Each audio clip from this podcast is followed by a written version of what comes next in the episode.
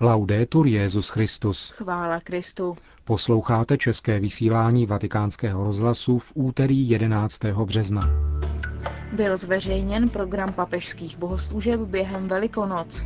V naší redakční glose se zastavíme u zprávy ČTK týkající se slučovacího sjezdu českých zednářských lóží. A na závěr uslyšíte devátou část archivního záznamu rozhovoru s kardinálem Beranem. Přejeme hezký poslech. Zprávy vatikánského rozhlasu. Vatikán. Papežský úřad pro liturgické slavnosti dnes zveřejnil kalendář liturgických obřadů, kterým bude během svatého týdne předsedat svatý otec. Liturgii květné neděle 16. března bude Benedikt XVI. slavit na náměstí svatého Petra v 9.30. Na Zelený čtvrtek 20. března v 9.30 bude v Bazilice svatého Petra Benedikt XVI. koncelebrovat spolu s kardinály, biskupy a kněžími římské diecéze mši svatou se svěcením olejů. Na zelený čtvrtek odpoledne v 17.30 zahájí Benedikt XVI. velikonoční triduum v bazilice svatého Jana na Lateráně, kde bude předsedat mši svaté na památku Večeře páně, spojené s obřadem mytí nohou. Liturgii památky umučení páně bude svatý otec předsedat ve vatikánské bazilice 21. března od 17 hodin. Pobožnost velkopáteční křížové cesty povede svatý otec v 21.15 u římského Kolosea. Na Bílou sobotu 22. března ve 21 hodin budou za předsednictví svatého otce v bazilice svatého Petra zahájeny liturgické obřady velikonoční vigílie, při níž Benedikt XVI. udělí svátost křtu dospělým katechumenům. V neděli z mrtvých vstání páně v 10.30 bude Benedikt XVI. slavit eucharistickou bohoslužbu na náměstí svatého Petra. Po ní z centrální loďie svatého Petra přesně v poledne pronese své velikonoční poselství a požehnání Urbi et Orbi. Ve Vatikánu pokračuje návštěva Adlimina biskupů z Haiti. Jde o nejchudší zemi západní polokoule. Život zdejší církve přiblížil vatikánskému rozhlasu předseda tamní biskupské konference Monsignor Louis Quebrao. V současnosti je církev na Haiti v misijní fázi. 8. prosince loňského roku jsme oslavili dvě velké události. 125. výročí od konce epidemie černých neštovic v naší zemi, která skončila na přímluvu Pany Marie, matky ustavičné pomoci. Je to patronka Haiti a výročí zasvěcení Haiti paní Marii. Tyto dvě události nám dali příležitost vyhlásit velkou misii, která má pomoci zdejší církvi najít svou dynamiku, způsob, jak být svědky síly Evangelia, plamenem naděje, který čelí síle zla, hříchu, nenávisti a rozdělení, a tak nabídnout našemu lidu novou budoucnost.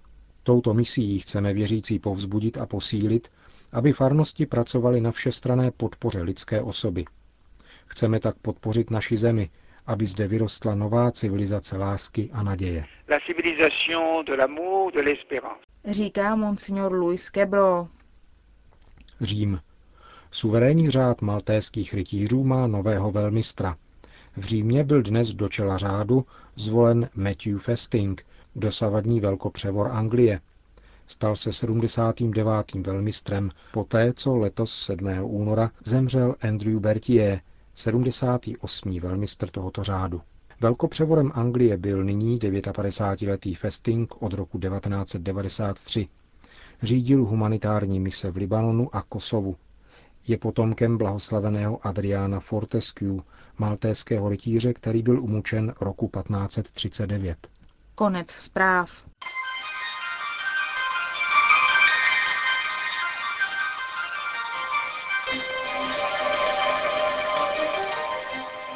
Česká tisková kancelář a některé deníky podali během uplynulého víkendu zprávu o slučovacím sjezdu českých lóží svobodných zednářů. Konal se, jak píší, v sobotu 8. března na utajeném místě v jednom z historických pražských sálů. Spolky tzv. zednářů, které se nazývají lóže, si zakládají na konspiraci, ale zjevně nechtějí být utajeny úplně – když poskytli informace o svých interních záležitostech. Zpráva totiž sděluje, že došlo ke sloučení 13 lóží spadajících pod tzv. Velikou lóži České republiky a dalších sedmi lóží tzv. Velikého orientu Českého. ČTK o tom informoval tajemník Veliké lóže České republiky Vojtěch Ort. Zmíněného slučovacího zednářského sjezdu se prý účastnilo asi 140 lidí a nově vzniklá spojená velká lóže prý bude mít zhruba 500 členů. Ve zprávě ČTK se také podotýká, že zednáři si od sloučení slibují, že tak získají větší společenskou prestiž a respekt vůči svým tradičním osvícenským myšlenkám, především u mladých lidí. Že by snad osvícenské myšlenky dnes nebyly rozšířeny všeobecně? A nebo snad zednáři mají problémy s dorostem? Ať už je tomu jakkoliv, lze ze zprávy, která nám byla podána, vyvodit, že také čeští zednáři mají svého druhu ekumenické cítění. Stěží říci, je-li to dobře či nikoliv. Jsou to informace, s nimiž si většina lidí, včetně mne, nejspíš neví rady. Neříkají totiž prakticky nic o činnosti a smyslu zednářství, jehož existence je přitom veřejnosti čas od času nenápadně připomínána. Jen v závěru zmíněné zprávy se praví, že zednáře mezi sebou pojí respektování některých morálních a etických principů. Nic už se neříká o tom, které morální principy to jsou a které nikoliv. O své činnosti však zednáři tvrdí, že jejich hlavním zájmem je filantropie. Co více si přát? Vždyť který zájem může být nezišnější? Podle názoru historičky Jany Čechurové, který zveřejnili ve své zprávě Lidové noviny, je svobodné zednářství jedním z typů organizování příslušníků elitní společenské vrstvy. A jak se člověk může stát členem zednářské lože? Před časem to vysvětloval herec Martin Štěpánek v televizním talk show Uvolněte se prosím. Prý je k tomu dotyčný vyzván lóží samotnou. Je to tedy podobný postup, jakým se kdysi vstupovalo do komunistické strany – ta také nabízela členství jenom někomu. Jak odlišné je naproti tomu společenství věřících, tedy církev, která je v průzračnosti svých principů a zásad otevřena svobodě všech lidí.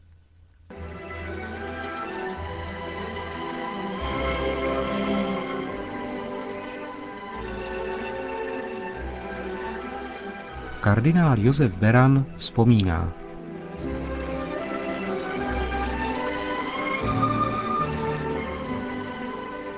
unikátní nahrávka autobiografických vzpomínek z rozhovoru pořízeného nedlouho poté, co byl roku 1965 vyhoštěn ze své vlasti. Rozhovor uvádíme na pokračování u příležitosti letošního 120. výročí jeho narození.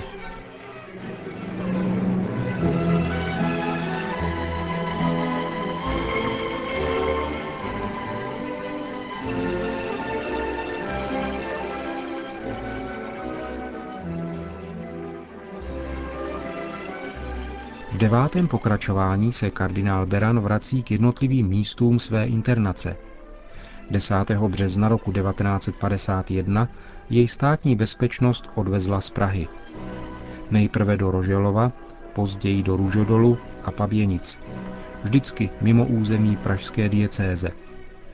Kardinál Beran zde popisuje okolnosti svého převozu, zejména nesmyslná opatření policistů ve snaze o utajení tohoto přesunu.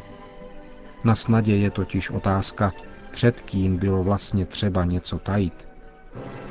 Mnohem pravděpodobněji šlo spíše o pouhou snahu STB vyvolat dojem jakéhosi vnějšího nebezpečí a tak, poněkud naivně, ze sebe setřást punc pro následovatelů a stylizovat se naopak do role garantů arcibiskupovi bezpečnosti – Bezpráví, násilí a lež šli v komunistické totalitě ruku v ruce.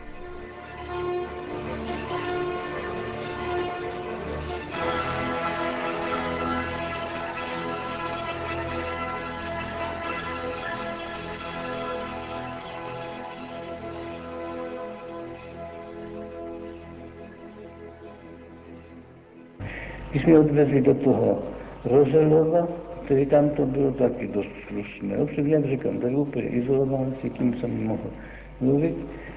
A v Roželově jsme byli jen asi tři neděle. A právě oni čekali, aby už se trošku sešeřilo, aby to jak se nepůsobilo ani rozruž, vidět, že to vyjíždí. Tedy moc jsem toho vzít sebou nemohl, to se naložilo všechno jenom do auta jednoho.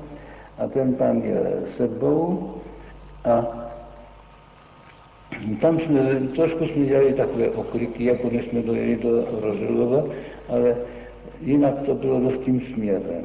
Ovšem potom, když jsme z Rožilova převáželi tam k Libelci, tak to jsme napřed jeli směrem jako Chebu, tam hodně na sever, pak jsme zase obrátili, točili se tam někde po těch vedlejších silnicích přes Plzeň do Prahy.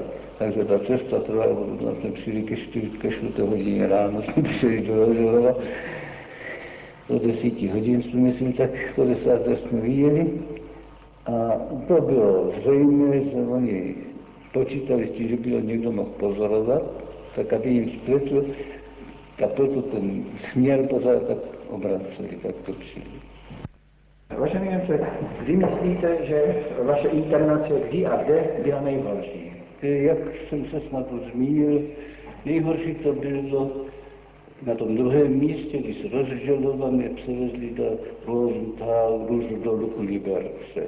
A v jakém smyslu tam to bylo? Tam to bylo nejhorší po té stránce, že tedy nějaký čas, nějaký měsíc nebo přes měsíc, poněvadž o ty potravy pro nás se starali ti, ti strážcové, to kupovali, sestra přišla tak jednoho dne vůbec nám co dát k obědu.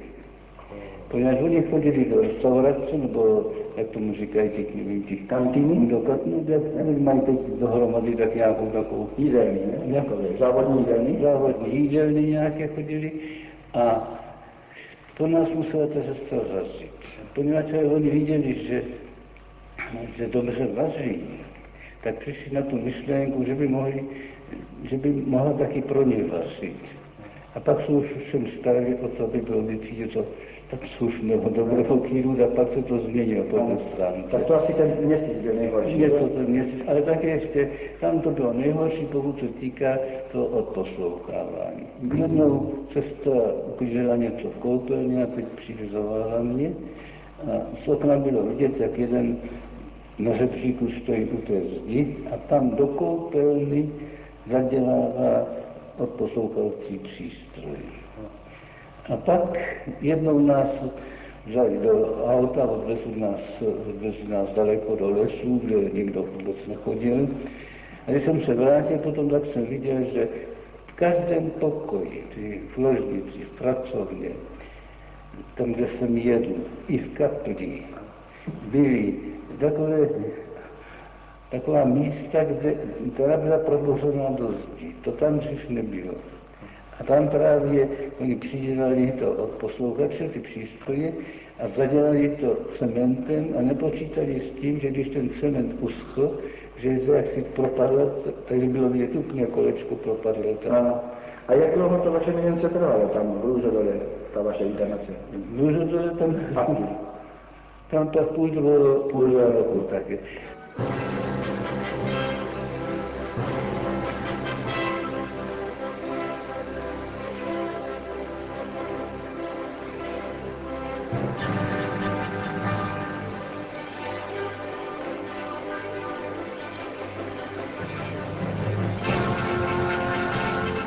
Slyšeli jste archivní nahrávku rozhovoru s kardinálem Beranem.